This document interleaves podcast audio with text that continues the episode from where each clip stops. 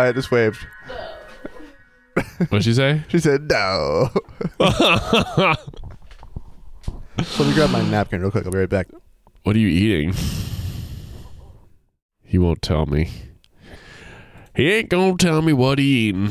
He walking away, got a napkin. He's sitting down, putting the napkin in his lap, looking all fancy, putting his headphones back on. Now I can hear what I'm saying. There's a chocolate, chocolate chip cookies. Here I thought Jake was about to eat a meal of food. It's a dessert of food He has a fork and knife in each hand. and mayonnaise In each hand. in each hand. Welcome to Super Duperstitious. The paranormal podcast about the science behind the spooky and the strange. Ooh, I'm Wyatt. I'm Jake. and we are at long last in a window of free time wide enough that we were able to screw our heads on and do the damn thing. If ever there were a time to say we're back, this is it. Well, my journey in life is to dissatisfy you. And so Um. far, you are succeeding beyond your wildest dreams. Also, today, I think today's comes out, if I edit it on time, is St. Patrick's Day. So happy St. Patrick's Day, people. Right? Probably. Anyway, happy St. Patrick's Day. There is a road race in Holyoke near my apartment. Did you know my brother in law is from Holyoke? Really? Yes, Timothy, who you have not yet met, but hopefully will someday soon.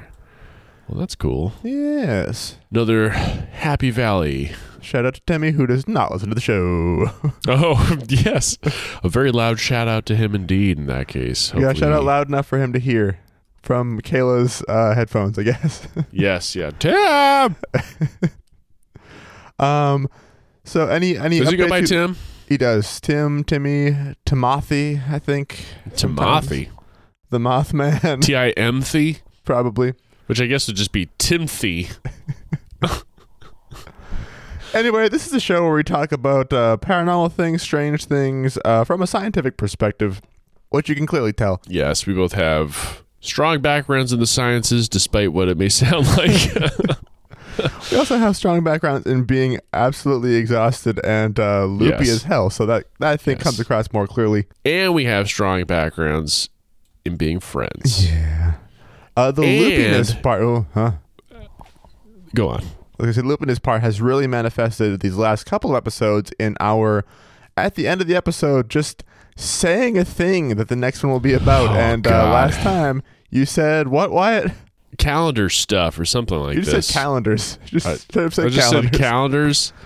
so well, you know, the timing, uh, we we didn't mean for it. I mean, uh, we totally on purpose meant for that to um, imply that it would be an entire calendar year before the next episode came out. but no, it's about a month later. We are doing this one. It's on a holiday. It would make more sense for the episode to be about that holiday, but no, we're talking about something to do with calendars today. let this be a character portrait of the two of us if you're just getting to know the show. That when we set out to do a thing, we fucking do it. Eventually, and no matter how dumb. Yes, yes. It may take a while. Life may get in the way. But if we think of something stupid to do, you better believe we're going to do it. and speaking of something stupid, it's your Yeah. turn first. I appreciate the uh, the reminder. Well, before I jump into my topic, I must have cur- I must have cursed. I must have curse mention Four Phantoms, the groovy and growing brewery in Western Massachusetts. Which Jake, can you say it with me as you eat your cookie? Incorporates Mhm. big tank smoke monster Um. amplifier acoustics, body moisture, and yeast to make. You know, There's no other way to say it. Beer. God, I'm looking for another word. you just can't find one. If you listen closely, you would hear me flipping through a thesaurus just there. That's right. If you're in the New England area, not the old, and want to buy a beer, consider buying Four Phantoms.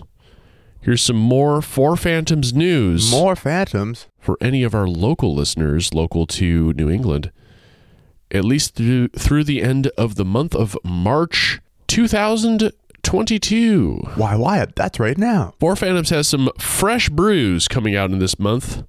At long last, we will enjoy the arrival of their double IPA, Orb Lord. Ooh. And it sounds like this may be out in time. If so, they will be throwing a release party all this weekend, Thursday 17, the 17th through Sunday the 20th, to celebrate the arrival of the Orb Lord. You look like you're about to say something, Jake. Yeah, I'm, just, I'm, I remember when you first brought up Orb Lord a while back. I was wondering if it was anything to do with that meme I think that's been going around of like that illustration of I want to say Saruman. Pondering his orb. Yes. I believe it does. Excellent. Maybe IPA stands for I ponder a lot. March 24th, they'll host I their ponder. D- what? I ponder Arb. I ponder arb. Oh yeah, A. I'm sorry. March 24th, they'll host their D&D one-shot. Sign up online. Then head right back over again for March 27th for Four Phantoms' latest Sunday Bunday with Bow from Lola.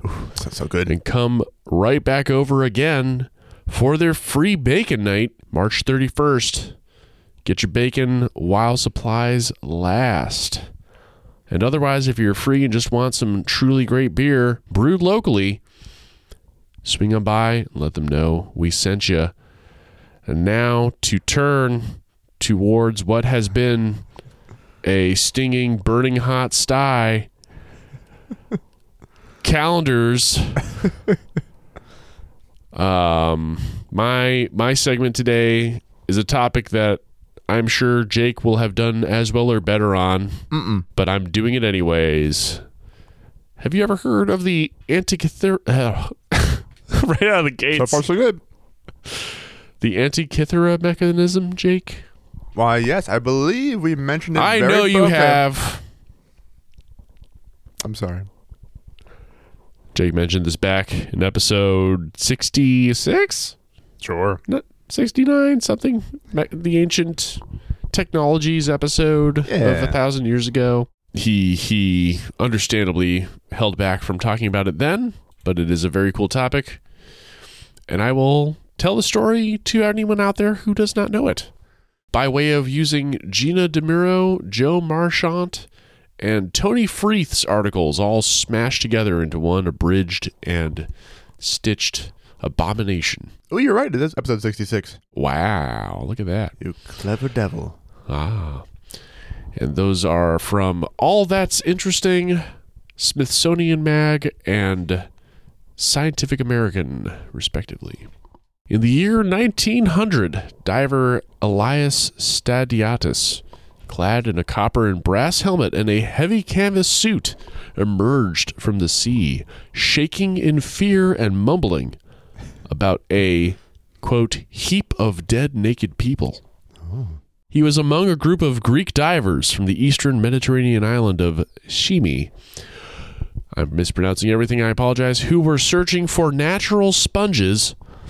They had sheltered from a violent storm near the tiny island of Antikythera. Antikythera? Antikythera. I should have looked You this know, up.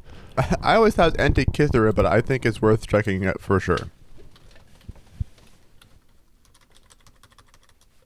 Antikythera. Antikythera. Antikythera. There it is. Cool.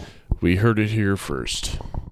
They had sheltered from a violent storm near the tiny island of Antikythera, between Crete and mainland Greece. When the storm subsided, they dived for sponges and chanced on a shipwreck full of Greek treasures, the most significant wreck from the ancient world to have been found up to that point. The quote unquote dead naked people were marble sculptures scattered on the sea floor, along with many other artifacts. Soon after, their discovery prompted the first major underwater archaeological dig in history. Dive after thrilling dive revealed statues, gold jewelry, and coins. But the divers also surfaced a few lumps of bronze. Though initially overlooked, these unassuming pieces were actually the wreck's greatest treasure.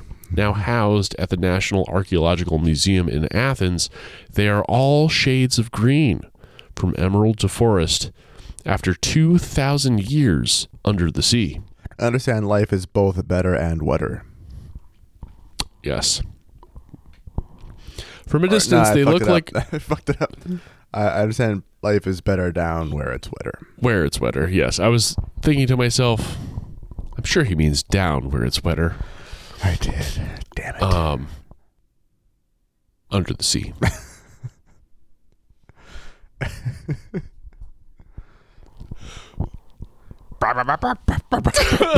no. From a distance, they look like rocks with patches of mold. Get closer, though, and the sight is stunning. Crammed inside, obscured by corrosion, are traces of technology that appear utterly modern. Gears with neat triangular teeth, just like the inside of a clock, they say, and a ring divided into degrees, like a protractor used in school. Do we all remember protractors? yeah. I wonder if those are still. They must still be used in math class or something. Mm-hmm. Surely. Nothing else like this has ever been discovered from antiquity. Nothing as sophisticated or even close appears again for more than a thousand years. Archaeologists who first examined the lumps of bronze in May 1902 noted tiny gear wheels and inscriptions in Greek. They cleaned and examined other lumps and were able to piece together some kind of device. 33 by 17 by 9 centimeters. By 9 centimeters. I thought it was going to be a 19. 33 by 17 by 9 centimeters. You chew the math. Eventually, researchers had 82 pieces in all, including 30 interlocking gear wheels. And an astoundingly modern looking piece of technology that inspired more questions than answers. To make matters more tantalizing, researchers only had one third of the device, they estimated. Hmm. So, the Antikythera mechanism would have to wait for decades until X ray imaging in the 1970s and 1990s revealed that the device must have replicated the motions of the heavens. Holding it in your hands, you could track the paths of the sun, moon, and planets with impressive accuracy. One investigator dubbed it, quote unquote, an ancient Greek computer. but the X ray images were difficult to interpret, so mainstream historians ignored the artifact, even as it was championed by fringe writers such as our buddy Erich von Däniken, who claimed it came from an alien spaceship, of course. It wasn't until 2006 that the Antikythera mechanism captured broader attention. That year, Mike Edmunds of Cardiff University in Wales and his team published CT scans of the fragments, revealing more details of the inner workings as well as hidden inscriptions and triggering a burst of scholarly research. Jake, what else do you know about the Antikythera mechanism before I go on? It's aliens. The Antikythera mechanism was similar in size to a Mantel clock, which is a standard analog clock of maybe eight or so inches across, The size of a man. who can tell you a thing or two. and bits of wood found on the fragments suggest it was housed in a wooden case. Like a clock, the case would have had a large circular face with rotating hands. There was a knob or handle on the side for winding the mechanism forward or backward. And as the knob turned, trains of interlocking gear wheels drove at least seven hands at various speeds. Damn. Instead of, yeah, it's mind boggling. You can find diagrams online, and I mean, it's akin to a very complex clock, basically. Sure. And not self powered. It's something you have to hand move, right? But it just Correct. But the inter interplay between the different moving parts is super fucking cool. Yes. Instead of hours and minutes, the hands displayed celestial time. One hand for the sun, one for the moon, and one for each of the five planets, visible to the naked eye at the very least Mercury, Venus, Mars, Jupiter, and Saturn. A rotating black and silver ball showed the phase of the moon. Inscriptions explained which stars rose and set on any particular date. There were also two dial systems on the back of the case, each with a pin that followed its own spiral groove, like the needle on a record player. One of these dials was a calendar. Boom, calendar. The other showed the timing of lunar and solar eclipses. So an incredible piece of technology. Yeah. Very tantalizing. Makes me wish we could see what other technologies and insights were available to folks 2,000 years ago and beyond. I mean, we're unquestionably more technologically advanced now in some ways, but in others, it gives you that weird uh, nostalgia, as it were. Yeah, when a lot of stuff had to be done purely analog, it required a lot of very careful measurement and super cool engineering and stuff. I think the reason this came up briefly in the episode that we did was when we were talking then about really cool technology made back in the day. I think I did ancient Greek or Roman robots. I believe so. Yes, I mean, you did. automatons. Yes. But uh, Automatons. but people made really cool stuff for a long time, and then uh, we just for, we gotten so used to things either being mass produced or things just not having as many visible moving parts or whatever, and then just uh, the idea of anyone ever making that stuff seems like oh, it's impossible. It had to have been made by aliens, I guess. Yeah, exactly. Um, truly amazing. So, among the missing parts of the Antikythera mechanism are those that drove the planetary pointers, leading to debate about exactly how they moved. Those are the minute hand, millennium hand, and eon hand, correct? Um, yes. because planets orbit the sun, when viewed from Earth, they appear to wander back and forth in the sky. The Greeks explained this motion with epicycles, small circles superimposed on a larger orbit. So, according to Michael Wright, who's a former curator at London's Science Museum, who has studied the mechanism longer than, they say in this article, anyone, it modeled epicycles with trains of small gears riding around larger gears as they rotated around inside of the mechanism. Um, some experts have dismissed this as beyond the Greeks' abilities. However, Jones in this article says he will, Alexander Jones says he will publish evidence supporting the idea later this year. This was written back in 2015. Jones has since published at least a few things on the Antikythera mechanism. It's definitely On his like uh, bread and butter. Say what? On Infowars, Yeah, exactly. I know it was really tickling me that they happened to share that name. That's very unfortunate. Um, we can include a link to one of his papers in the Proceedings of the American Philosophical Society from 2018, so three years after this was written, uh, in which he tells the full story. I've yet to read too much of it, but he goes on at length if anyone's interested. All right, back to it. So, although the Antikythera mechanism was complex, it is thought the Greeks also used it in pursuit of ancient ideas. For example, they put a great emphasis on eclipses. They believed that an eclipse could signify an imminent famine, uprising, or war. Quote, things like eclipses were regarded as having ominous significance, notes Jones.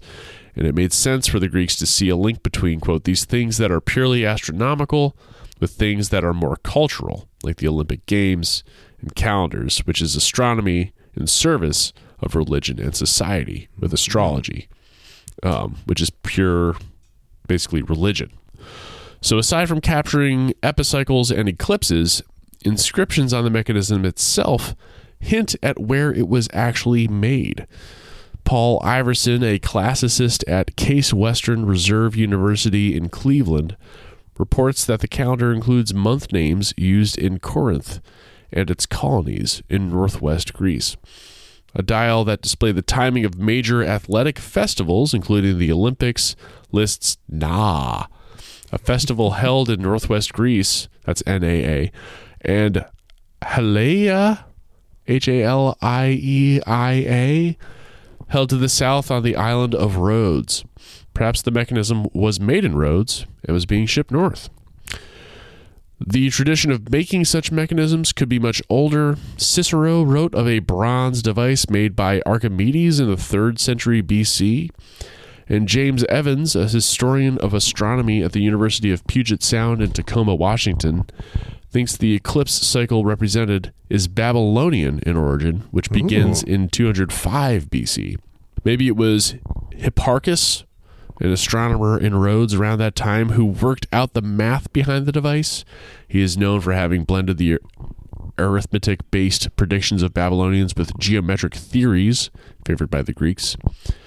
Others have speculated that the device originated in the workshop of the ancient philosopher Poseid- Poseidon-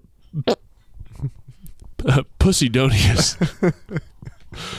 uh, Poseidonius, who was also called out by Cicero and also evidently made models of the heavens out of bronze. So, whoever made the mechanism, you better believe they were probably Greek. and you should understand that the Greek, uh, the ancient Greeks, had quite the scientific understanding about the world, even about the cosmos in which they lived. And that is super cool. Yeah. As one article carries on, it's also a window into how the Greeks saw their universe. They came to believe that nature worked according to predefined rules, like a machine, which was an approach that sort of formed the basis of our modern Western scientific views.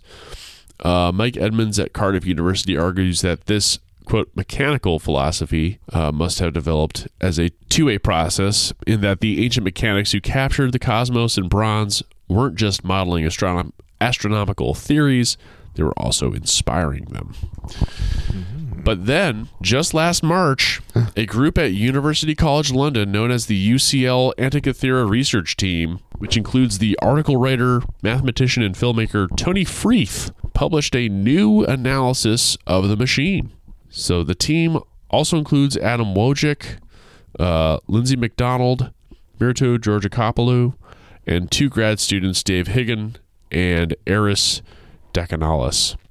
And their paper puts forward a new explanation for the gearing on the front of the mechanism, where the evidence had previously been unresolved. So, as much as we kind of get the gist of what this thing was for, you know, there's still lots of room to figure out just exactly how it worked, as it were. Mm-hmm. Hasn't uh, someone tried to make like a recreation of it to try and get it to actually work? There are many mock ups. Yeah, there are both physical and tons of digital renders of how this thing could have worked. Of course, we're missing huge amounts of it, so there's lots of room for speculation. But at the end of the day, you know, folks know what it was trying to do, so it's just a matter of filling in the gaps. And with CT technology, you can totally take the whole thing apart and figure out what parts are where and then recreate it, like you said, digitally first and clean it all up.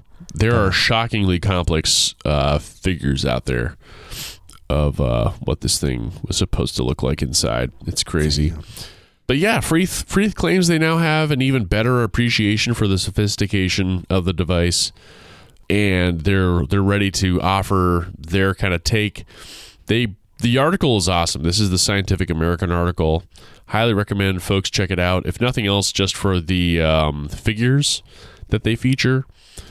Uh, but they also do the nicest job of summarizing the arc of the mechanism's sort of like researched journey to date Hmm, that's cool. he eventually hones in. So, I mean, I could have just read that for today, but I figured why not just go the other routes. He eventually hones in on the project that they tackled, which I will struggle to summarize for us here. But basically, as we all gather, Antikythera mechanism is insanely complex, very artfully crafted.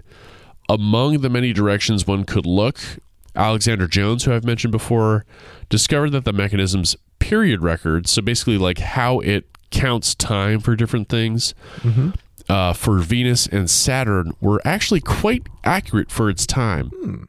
Even closer to so basically how how long does it take for Venus or Saturn to get around the sun? Yeah. Um, they were even better than the Babylonians' estimations, which would have been sort of the uh, the standard of the day prior to the Greeks. Yeah. Uh, but he never figured out how the Greeks figured this out, let alone how they got the mechanism to reflect it. And long story, perhaps overly short, Freeth's team did.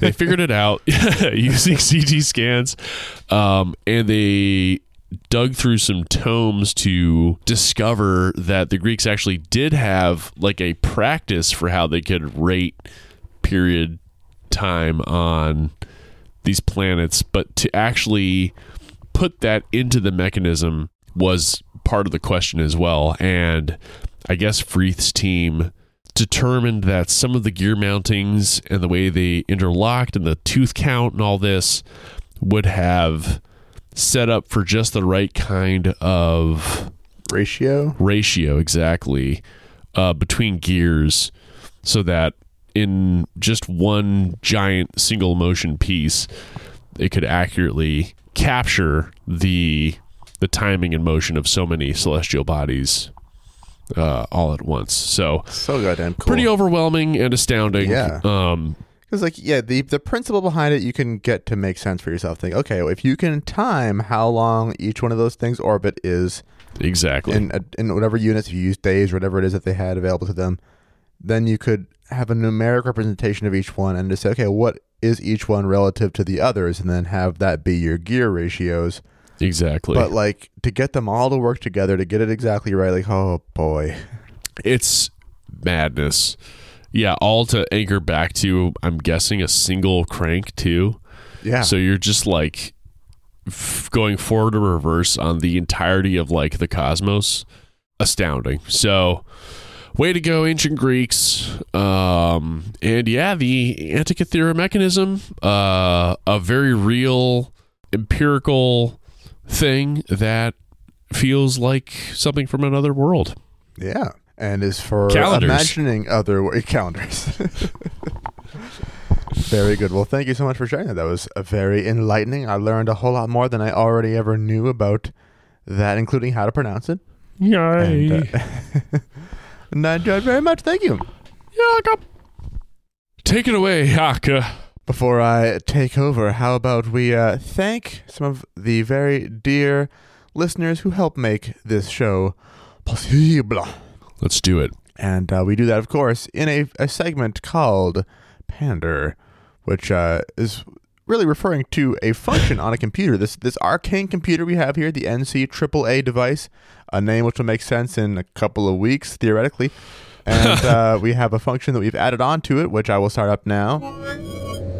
And uh, using this function, uh, the patron appreciation neural dive for evaluation of risk, we'll be able to tap into the dark ether by plugging these cords into the backs of our skulls to connect to our brains. There we go. And Ah. now we can uh, initiate the mind link, focus on individual patrons, and thus be able to tell what cryptid creature, creepy crawly, each one of them personally needs to be on the lookout for. Beginning Wow. with Luis. Esparza. Esparza. Watch out for Luis, look out for the goat man. the Goatman. Goatman The is a Goatman. humanoid cryptid most commonly associated with Louisiana, Maryland, and Texas. It is a It's kind of spooky, isn't it? it, picture is pretty it's like a, a trail camera thing. Um, this may have come up, I think, a while back. You might have covered some sort of yes, Goatman. we talked about Goatman or Goatman, excuse me, Joel Goatman. Joel Goatman, aka the greatest of all time monster extreme nightmare. Um, yeah, a million episodes ago, and uh, Kind of like the Grudge. it's kind of like the Grudge. it yes, also includes things like the Pope Lick Monster. You got some other stuff, sometimes under bridges, sometimes not. Uh, generally scary. Sometimes it's uh, thought to be uh, an experiment gone wrong. Sometimes it's some kind of devil adjacent thing. Um, but in general, if you see a person with a goat's head, you don't want to hang out with that goat head person. It's honestly really good advice for all of us to avoid any kind of bipedal goat creature of any Yes. kind. Unless you wish to live deliciously. Yes, or you are actually the heir to the throne of the fairy people, uh, which is a horrifying space to be in as well. Yeah. Really no winning. Also, don't go to Maryland. And thank you so much Thank for you your very, support. very we really much. appreciate it. Uh, now we're going to focus on Spark, Hazel. Hazel of Logan, Logan. Utah. Logan. Spark Hazel. You gotta watch out for Nguru Oh, Vilu. oh, there's a banner at Nguru Vilu. Or fox snake. Well, that, il- that illustration Ooh. definitely gives you the fox snake uh, Wow. idea. It's a creature found in the Mapuche religion of Chile. Wow, looks like a Chinese dragon in this art. But foxy. Oh, that one has a hand at the end of its tail. That's fun. It does. Uh, it comes from Um, the ethnic religion of the Mapuche.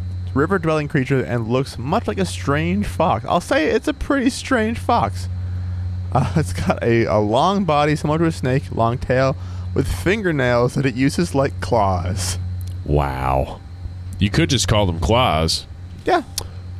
Basically, if you see a very long fox that is just so incredibly long bodied and swimming, you must turn around. The longer, the worse, Yes.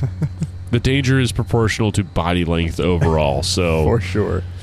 if straight up serpentine, you gotta just get the heck out. And do not try and high five a fox's tail. Yeah, you may be inclined to do so because it looks like a poorly drawn hand, but it is uh, fingernails. But Spark Hazel, Louise, thank you both so much for supporting us on the old Patreon. Uh, your support really helps us make this damn thing possible. Um, if you want to get your own cryptid creature thingy calculated by Pander, all you gotta do is be a patron at any level. Uh, you'll be entered Aw, straight yeah. into the algorithm. You'll also get immediate access to our Discord. You'll get access to our backlog of a whole bunch of really fun curated outtakes put together Oh, for every yeah. month's worth of episodes.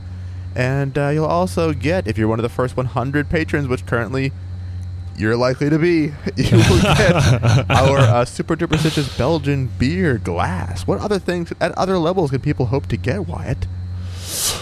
We got these outtakes you already said. Do we see the minisodes already? Minisodes, you get weekly minisodes. We're at a point now because we've been so off our game making the main episodes. We've tried to get into a groove now of making a mini episode every week, regardless of how busy we are. Even if we're too Yes. busy to properly research a main episode, we're still gonna bang, a, bang out a mini episode. So if you want oh, to hear yeah. us, uh, that is one way to do so. So do do jump on board. We love having you. We love for anyone who's out there who already has jumped into the Patreon. We really appreciate it. Thank you guys so much. It's Mm-hmm. it's a real treat to get to make this. And uh, yeah, consider jumping on board. Also, did you already see the Belgian the beer glass thing? I did. It's very fun glass. You gotta get one. me then. Tulip style. Oh, it's very pretty. Our logo on the side. Can't have no one lip glass. And uh, let's unplug this thing from our brains. There we go. Ah, much better. All right. Well, then, I think it's time that I move on to my shit. Ooh, And shit it up, son. I'm going to shit so hard. Uh, oh, boy. so I'm going to begin with a little teaser from uh, backpackerverse.com. Part of the Death Valley National Park, Hell's Gate is a great place to go horse riding, but it's an even better place to spot a ghost. If you ride up in the hills toward the old signal tower, you may come across a burn site. According to local records, a house burned down in the 1980s, killing a nanny and two children. huh? Many have seen the nanny lurk around. A woman even clicked a picture of her near the ruins, but we'll be damned if you're going to get to see it. Yeah. I actually do think later on it's a separate thing. I, I may have found that photo. We'll see it, but um, I at least in this one they did not link to any indication of any photo. Um, the children are just as active. After going through a quote unquote cold spot, a couple were surprised to see a toy on the road. The same toy kept on appearing in front of them as they rode by. Scared, they rode faster, but the same toy kept appearing ahead. Finally, they rode back and left quickly. Hmm. Okay. So this is the entirety of their entry, at least in this article, for the terrifying location known as Hell's Gate in Corona, California. Huh. That's Hell's with no apostrophe, which is not to be confused with Hell's Gate Campground way up in Hayfork, uh, nor indeed with Hell's Gate in Death Valley National Park, which is some 237 miles north of Corona. Whoa. Okay. There's a lot of Hell's Gates. Yeah, you may have noticed that the article began by making that exact mix-up with Death Valley Oh, no. National Park. Oh God. Uh, before you ask, no, this is not the gates of hell. Those are 38 miles west in Hacienda Heights. Uh huh. And Wyatt, no, stop interrupting. This also is not Devil's Gate. That's in Pasadena. Devil's Gate. Now that we've fully cleared all of that up, we can check out a slightly more thorough article on that same website, backpackerverse.com. So here is the full legend of Hell's No Apostrophe Gate in Corona, California. Of multiple Hell's Gate. Mm-hmm. It begins thusly. Ever heard the perfect scary legend? Where's the calendar part? Just buckle up there, motherfucker. You know, The kind that curls your toes and your hair and keeps you from being able to sleep at night, no matter how exhausted you are from not sleeping the previous night because of the same story. Here's a good one. and uh, by a good one, you just know they mean one that really basks in and exaggerates all of the most lurid details, so we all have that to look forward to. Um, Make it lurid. Mhm. There's this house, or there used to be at least, 30 years ago or so. It was called the Ganal Ranch. But it's burned down now, and all that's left is a messy, scorched basement filled with the few items that Hmm. weren't stolen over time. And there were sm- uh, there were too smoked damage to be stolen and fenced. You know the items well because you've been here before. You've Hmm. noticed how the items seem to have moved around by themselves each time you left and come uh, each time you've left and come back. And you know you're the only person who could ever have gone there because this is a scary story. Yeah, exactly. At first you're able to convince yourself that it's just someone else coming along and moving them. Then you feel the cold spots in the remains of the house, and you feel the presence of whatever still lurks there from the previous tragedy. Ch ch ch And you just sort of know that those things didn't get moved around, even though you were just noticing that you were creeped out that they moved around. Yeah, exactly. Something moved them, and it wasn't anything natural. I guess I should give these sentences a chance to cancel each other out. Yeah, it's true. The legend is this Mom and Okay. Dad leave the house for the weekend, and the kids are being watched by the babysitter. The babysitter, Ooh. possessed either by Satan or at the very least by her own teenage angst, comes to be Mm, under the impression just that the thing as, to just do. as bad. Oh, you know it. Uh, that the thing to do is to lock. Actually, I did cut out the part where they said, "And who's to say which is worse?" Oh, really? Yeah. That's funny. Um, uh, the Who thing to do though? is to lock the two children into the basement. I guess like a family psychologist would be the one. Yes. And then she gets the directive from somewhere to burn the house down. So she promptly does, herself and the two kids inside. Oh boy. Babysitter seems to have faded into obscurity, perhaps the victim of an undiagnosed mental illness, perhaps the victim of something more sinister. In either Mm. case, she disappears from the tale. The children, Mhm. however, seem to be out to seek revenge. Residents of Corona have experienced very strange things near the burn site.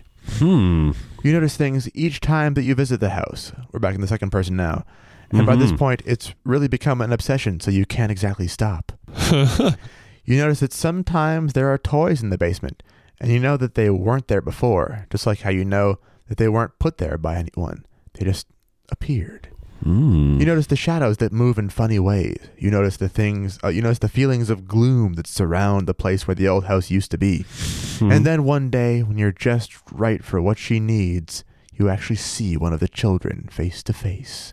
Ooh. She sees you through a face which has been horribly mangled by the ravages of fire. oh god. And incredibly, through the mostly gone flesh and the sinews and musculature, with eyes devoid of eyelids shining bright and with blood running down her chin, she smiles at you. You'll do just fine. Okay. That's the end of their little their little urban legendified version of it. Pretty scary. But yeah, it's just kind of an area in the desert where you can see the burned out foundation of a house from a while ago, and where teens go to do teen stuff, and parents assume that that stuff is devil worship. Yep. I can show you a couple of photos of the area. Mostly all I could find were shitty YouTube videos of people, quote unquote, investigating the site. Um, a couple of photos are, I think, thumbnails and stuff from that. So here's the first one, which is uh, just kind of the general area, what stuff looks like. Just it's just, Huh. it's foundation with a bunch of it's heavily tagged with graffiti Graffiti. as you might expect. Uh, and then we go to the second one, which is uh, friggin' someone brought their kids there, I guess, at nighttime. Oh wow. this is a little kind of obelisk looking thing. It says "Welcome to Hell" with a, uh pentagram on it. People have This is uh some fun family adventures here. yep, take your kids to an abandoned, uh, burnt out house in the middle of the desert at night. Mm-hmm. That's those two. I think that's it for sharing for now. I'll come back in a moment. Um, Oh my. Uh, if we go to hauntedplaces.org, the article Oh, about Hell's Gate, it's incredibly brief. It's like a barely a paragraph, but the comments are actually full Pretty of good stuff. Pretty promising name. Hell, yeah, hauntedplaces.org does suggest you're going to get something more relevant. Pretty spooky. Yeah.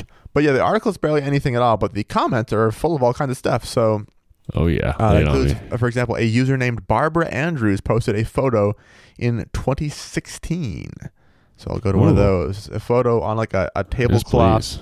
uh, like a, tartan tablecloth is just kind of a yeah, photo. So here, Oh. some of those okay. obelisk type things, I think, uh, and they say keep out on them. I don't know if this is before or after They're someone like spray painted they're on. spray painted on. I'm not sure if this is before. Basically, it's or- like vandalism. Yes, but um, it's possible that this, the keep out was put there by the property owners Yeah. because like everyone who goes there is just trespassing. but wait, what's this over here? Let's zoom in. Ooh, Oh. kind of a creepy, faceless woman. It seems like hiding behind this one little thingy. Ah, That's spooky. it's a little on the creepier side. Kind of a neat thing. So. I'll post these photos for people to take a look at. Kind of cool. yeah, a little spooky, a little spooky. Yeah, yeah. So uh, the most useful thing we find in the comments, however, about this location, originally known as Ganal Ranch, comes from someone whose name is Carrie Ganal. Uh oh. Carrie comments in 2020, quote, BS story. This was my family's ranch. Ha! Fire was caused by my great uncle who had dementia.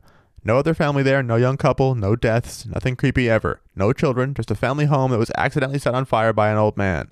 Actually, no children have even lived there since the 1950s, and I can assure you they all lived well into old age. End quote. From Ganal's mouth to yours. Yes. A little further back in the comments, we see that a user named John said in 2017, quote, This was the Ganal Ranch. The story about this place is BS. The old man suffering from the onset of dementia accidentally set the house on fire while trying to light his fireplace with kerosene. No one oh, died. no. He passed away a few years later in a senior living facility. I used to hang out up there and talk with Mr. Ganal back in the late 70s and early 80s. And then Carrie replied to this comment This is totally correct. This was my family's ranch, and my great uncle lived there. He lived there alone, and the fire was completely accidental. No deaths, no creepy story, just a fire accidentally set by an old man. End of story. So that is the story of Hell's Gate. And now all of this, as you very rightly guessed, is an extremely smooth setup to the fact that Corona, California is also the home of one of the 29 locations of the restaurant chain Marie Callender's. Prompt connection achieved. Oh, Boom. I uh, this all felt like a reason to come visit. It had that flavor. uh yeah, after we stopped recording the last episode and we said we're going to do calendars, I immediately called dibs on Marie Callender's and then immediately Wow. had a real hard time finding a way to make this about Marie Callender's. That is amazing. But the Marie Callender restaurant in Corona, buddy, you know this one's haunted. Buddy, you know it. To get the full scoop on this, I had to make another ill advised and extremely dangerous solo journey into the Shadowlands. Ooh. I'm glad you survived. I am too. It was worth it for for the pod. So what it says The there is there are many stories. One night in the kitchen area. Sorry, uh, I got punctuation right. There are many stories. One night in the kitchen area, a few of the workers were doing side work, and a few others were in the bar after closing. And a big metal pie cutter flew off a shelf onto the counter on the opposite side of the room, a few feet away. Oh, God. Terrifying. There were now many witnesses who believed that strange things were occurring at our store. Servers reported trays flying at their heads in the dishwashers area, and salt and pepper shakers, one word, once empty were full. So helpful. Helpful. Ghost Helpful. pepper. GP. The spookiest. Oh, it happened to the vendors who cleaned the restaurant. The carpets would be cleaned on a monthly basis, and they would always come in pairs. Something would always hmm. happen: strange sounds, floating balloons, TVs being turned on, etc.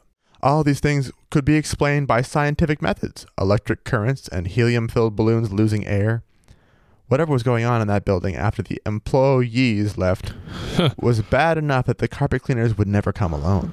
Ooh. On the occasions that they would come alone, they would come right at closing and be done before we would finish closing the store. On one A lot of occasion, jokes to be made. on one occasion, a lone carpet cleaner decided he would do it by himself after the employees left the building, saying that all the stories were hogwash. Ooh. The next morning, the opening manager found him in his truck in the parking lot with all of his carpet cleaning materials left inside the building, And he was dead. and he was dead. he refused to step foot into the restaurant and complete the job. He wanted to get his equipment and get out. Seems while he was in the building, the entities played with him more than they played with anyone else. Whoa. As he was shampooing the carpets, things were being written by a non existent finger in the soap. Chairs were moved in the dining room, and salt and pepper shakers, again one word, flew Now, at does him. that mean a non-existent finger was writing it in the soap, or does that mean that things were being written by a finger by a non-existent finger in the soap? Do you know what I'm saying? Nope. Was a non-existent figure in the soap writing things, or was a non-existent finger writing things in the soap? I see. My, The wording does make that unclear. That I, is my question. My, guess would be the latter, but we'll never really know for sure. Uh, unless we go and clean the carpets at this particular yes, calendar. yes, yes. The carpet guys from then on always came promptly at closing, and no one was left alone in the building. So there you have it, good. Wyatt. Corona, California is deeply haunted, but also not, but also yes, and also Oh, yeah. calendars. Thank you. Good night. Wow. A very merry time indeed. Thank you, Jake. A suitably Marie Callender's romp through a very Marie Callender's series of posts. And thank you, listeners, for listening to the show. Yes, we really appreciate it. Uh, we will try to, as ever, continue to produce this show. yep. um, uh, shit's wild. It is. Uh, think about Ukraine. For sure. We'll post links in the episode notes for, I mean, in the time between the last episode and this one, so much shit has gone down, both in this country and in Europe. Good golly gosh. Um, so we're Good to post some links gosh. to ways you can help folks in Ukraine, Yes. um, as well as uh, ways to help trans children around the U.S. A lot of stuff we need to help out with any way we can. So we'll post links for that. Please do what you can. Yes. Uh, otherwise, we will hopefully have an episode out fairly soon. Now, depending on when the next one is, it might be March Madness, or if it is next week, it'll be about bugs. Ooh, I like that. Bugs it is. And uh, yeah, we'll look forward to seeing you guys there. Thank you so much. See you Okay, again soon. Bye. We done did Oh yeah, happy St. Patrick's Day. Bye. it.